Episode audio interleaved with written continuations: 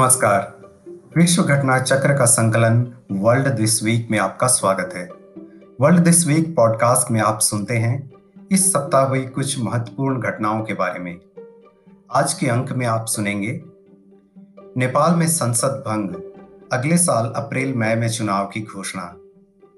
Israel में भी संसद भंग, अगले साल मार्च में होंगे चुनाव।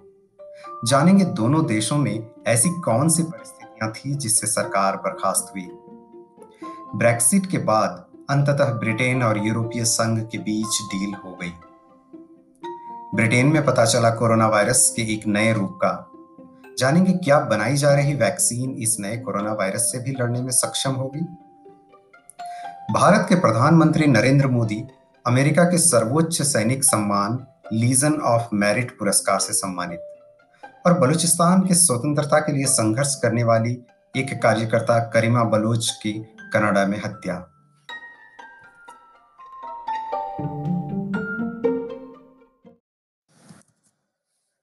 आज सबसे पहले बात करते हैं महीनों से चली आ रही ब्रेक्सिट डील पर। ब्रिटेन इसी साल जनवरी में यूरोपीय संघ से अलग हो गया था जिसे हम ब्रेक्सिट के नाम से जानते हैं। लेकिन अभी तक ब्रिटेन और यूरोप के बीच कई सारे ऐसे मुद्दे थे जिसमें सबसे बड़ा था व्यापार और मछली मुद्दे जिन पर सहमति नहीं हो पा रही थी। दोनों के बीच कारोबार के मुद्दे को सुलझाने के लिए आखिरी तारीख 31 दिसंबर तय की गई थी। लेकिन अंततः शुक्रवार को ब्रिटेन और यूरोप के बीच डील हो गई। इस डील में उन शर्तों की चर्चा है जिनके अनुसार ब्रिटेन और यूरोपीय संघ आने वाले समय में व्यापार करेंगे। इस डील में ब्रिटेन के उद्योग जगत को भारी तसल्ली मिली है, क्योंकि ब्रिटेन को अब यूरोप में व्यापार करने के लिए अन्य देशों की तरह टैरिफ का सामना नहीं करना पड़ेगा। डील के बाद दोनों पक्षों ने इस पर संतोष जताया। यूरोपीय कमीशन के प्रेसिडेंट ने कहा कि यह एक संतुलित डील है। वहीं ब्रिटेन के प्रधानमंत्री बोरिस जॉनसन ने भी कहा कि जो हम लोग चाहते थे वह हमें मिल गया है। समझौते की यह समय सीमा 31 दिसंबर को समाप्त हो रही थी। ऐसे में अगर ब्रिटेन बिना डील के ही यूरोपीय संघ से अलग हो जाता तो ब्रिटेन को भी यूरोप में व्यापार करने के लिए विभिन्न प्रकार के टैरिफ का सामना करना पड़ता और यह ब्रिटेन के उद्योग जगत के लिए अच्छा नहीं होता।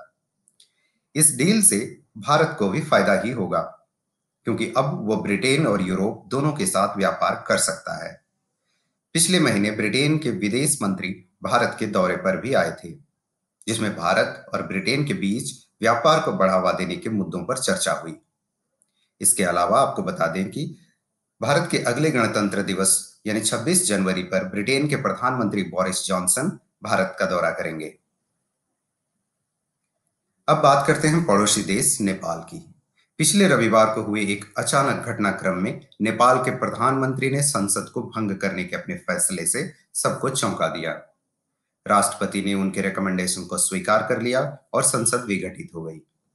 लेकिन विपक्ष का मानना था कि नए संविधान के अनुसार प्रधानमंत्री जब तक बहुमत में हैं, तब तक वह ऐसा नहीं कर सकते। सवाल यह है कि अगर सरकार बहुमत में थी तो प्रधानमंत्री को क्या आवश्यकता पड़ी थी संसद भंग करने की? बात यह है कि नेपाल 2017 के चुनाव के बाद जो सरकार बनी है, वह कम्युनिस्ट पार्टी के दो धड़ों के विलय होने से एक नई पार्टी बनी, उसकी सरकार बनी है, जिसमें शामिल है Nepal communist party Marxist Leninist जिसके नेता हैं खड़गा प्रसाद ओली और यूनिफाइड नेपाल कम्युनिस्ट पार्टी माओवादी, जिनके नेता हैं पुष्प कमल दहल प्रचंड। दोनों ने मिलकर नेपाल कम्युनिस्ट पार्टी बनाई और प्रधानमंत्री बने केपी शर्मा ओली। लेकिन पिछले कुछ समय से केपी शर्मा ओली और प्रचंड के बीच कई मुद्दों पर टकराव होते रहे हैं। प्रचंड का आरोप है कि केपी शर्मा ओली बहुत सारे निर्णय बिना किसी मशवरे के लेते रहे हैं, जिसमें कई लोगों को कैबिनेट मंत्री बनाने तक शामिल है। यही नहीं बहुत सारे उनके पार्टी के नेता भी ओली के काम करने के तरीकों से खुश नहीं थे। उनके खिलाफ अविश्वास का प्रस्ताव तक लाना चाहते थे। ऐसे में ओली ने संसद भंग करना ही बेहतर समझा और राष्ट्रपति ने इसकी स्वीकृति दे दी। नेपाल में अगला चुनाव अप्रैल और मई महीने में दो फ़ेज़ में होने के लिए तय है। लेकिन कुछ राजनीतिक विश्लेषक मानते हैं कि यह संविधान के अनुसार नहीं हुआ। नेपाल की सुप्रीम कोर्ट ऐसे ही एक रिट पिटिशन पर विचार भी कर रही है। कोर्ट ने इस मुद्दे को एक कॉन्स्टिट्यूशनल बेंच को सौंप दिया है, जो शुक्रवार से इस पर सुनवाई कर रही है। और अब सुप्रीम कोर्ट ने ओली सरकार से जवाब भी मांगा है कि उन्होंने बहुमत की सरकार को क्यों भंग किया। कोर्ट के इस रुख के बाद अब राजनीतिक सरगर्मियाँ भी तेज हो गई हैं। लेकिन कोर्ट का निर्णय चाहे जो भी हो, केपी शर्मा ओली, पुष्प कमल दहल प्रचंड और पूर्व प्रधानमंत्री माधव कुमार नेपाल के बीच टकराव इतनी बढ़ गई है कि यह अब संभव ही नहीं लगता कि सब एक साथ मिलकर सरकार चला पाएँगे। इसराइल में भी सरकार भंग हो गई है। इसराइल में 22 दिसंबर को बजट पास होना था, लेकिन बजट पर रूलिंग गठबंधन पार्टियों में मतभेद होने के कारण वह पास नहीं हो सका, और कानून के मुताबिक स्पीकर को संसद भंग करनी पड़ी।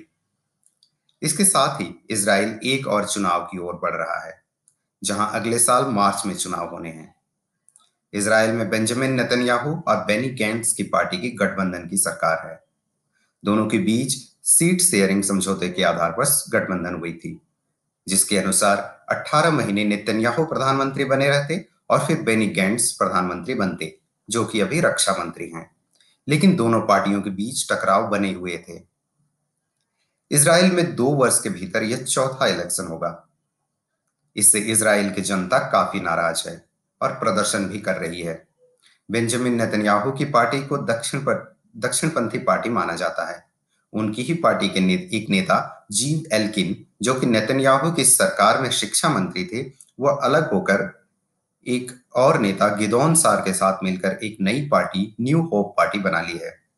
विश्लेषकों का मानना है कि जीव एल्किन नेतन्याहू को अगले चुनाव में अच्छी टक्कर दे सकते हैं। बेंजामिन नेतन्याहू के अमेरिका के राष्ट्रपति के साथ अच्छे संबंध थे।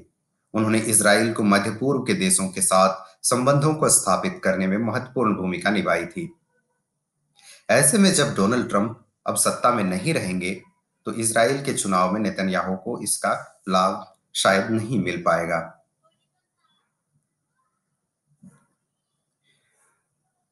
अब बात करते हैं एक नए तरह के कोरोना वायरस की।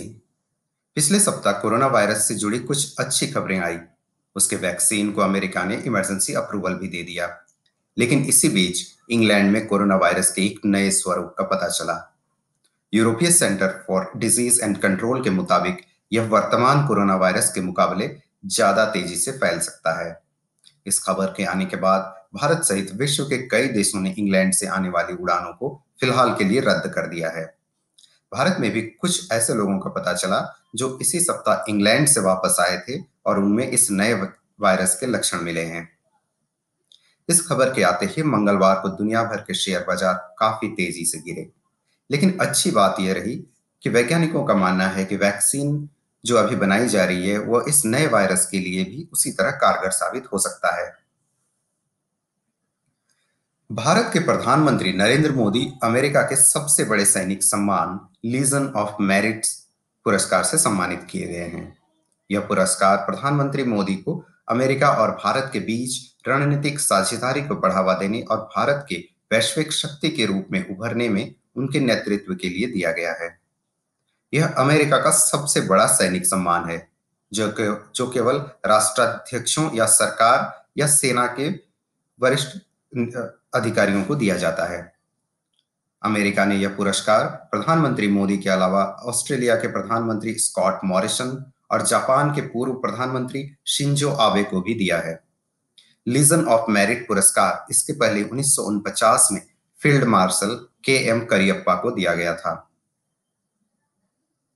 अब तक प्रधानमंत्री नरेंद्र मोदी को विश्व के अनेक देशों से ऐसे पुरस्कार मिल चुके हैं। पिछले साल ही रूस ने प्रधानमंत्री नरेंद्र मोदी को रूस के सर्वोच्च सम्मान order of Saint Andrew the Apostle से नवाजा था। 2016 में सऊदी अरब के सर्वोच्च नागरिक सम्मान किंग अब्दुल अज़ीज़ सास अवार्ड से भी प्रधानमंत्री मोदी को सम्मानित किया गया है। 2016 में अफ़गानिस्तान के सर्वोच्च नागरिक सम्मान अमीर अमानुल्लाह खान पुरस्कार दिया गया। बहरीन ने भी प्रधानमंत्री को अपने सर्वोच्च नागरिक पुरस्कार से सम्मानित किया गया है। अप्रैल 2019 में संयुक्त अरब अमीरात की सरकार ने प्रधानमंत्री मोदी को अपने सर्वोच्च नागरिक सम्मान, ऑर्डर ऑफ़ जायद से नवाजा था। बलूचिस्तान के स्वतंत्रता के लिए कार्यरत एक कार्यकर्ता, करीमा बलूच की कनाडा में हत्या हो गई। करीमा बलूच का 20 दिसंबर को अपहरण हो गया था और दो दिनों के बाद उनका शव एक झील के किनारे मिला। वह कनाडा में एक रेफ्यूजी की हैसियत से रह रही थी। करीमा बलूच को शायद लगता था कि भारत बलूचिस्तान में कुछ मदद कर सकता है, इसलिए वो कई बार इसका ज़िक्र भी करती थी। करीमा बलूच पहली एक्टिविस्ट नहीं है जिन, जिनकी हत्या हुई है। बलूचिस्तान की स्वतंत्रता के लिए आवाज़ उठाने वाले एक और एक्टिविस्ट बलूचिस्तान पोस्ट के मुख्य संपादक और फाउंडर साजिद हुसैन को भी स्वीडन में मार दिया गया था। वह भी इसी तरह धमकी मिलने के बाद स्वीडन में शरण लिए हुए थे। करीमा बलोच पाकिस्तानी सेना द्वारा बलूचिस्तान के लोगों पर किए जा रहे कथित अपहरणों और अत्याचारों के खिलाफ काफ़ी मुखर रूप से आवाज़ उठाती रही हैं। वह महिलाओं के खिलाफ हो रहे अत्याचारों और मानवाधिकार के हनन के लिए भी आवाज़ उठाती रही। करीमा बलूच को बीबीसी के सौ प्रभावशाली महिलाओं की सूची में भी शामिल किया गया था। पाकिस्तान के इतिहास में ऐसा पहली बार हुआ था कि कोई महिला किसी छात्र संगठन की नेता चुनी गई हो। वह बलूचिस्तान के छात्र संगठन बीएसओ की नेता चुनी गई थी। इस छात्र संगठन को बाद में पाकिस्तान ने बैन कर दिया। अगर बलूचिस्तान के जियोग्राफी की बात करें तो यह पाकिस्तान, ईरान और अफ़गानिस्तान के बीच का एक क्षेत्र है, जिसका सबसे बड़ा शहर है क्वेटा। जो बलूचिस्तान की राजधानी भी है। बलूचिस्तान आर्थिक क्षेत्र से काफ़ी पिछड़ा हुआ, यानी अंडर डेवलप्ड है, लेकिन वहाँ नेचुरल गैस का भंडार भी है। यहाँ मुख्यतः बलूच और पश्तून लोग रहते हैं। तो ये था इस सप्ताह का वर्ल्ड दिस वीक ऐसे ही विश्व घटनाक्रम से जुड़े रहने के लिए आइए विदेश न्यूज़ डॉट कॉम पर और सब्सक्राइब करें विदेश न्यूज़ के पॉडकास्ट और टेलीग्राम चैनल को भी। अभी मुझे संदीप को अगले पॉडकास्ट तक के लिए अनुमति दीजिए। नमस्कार।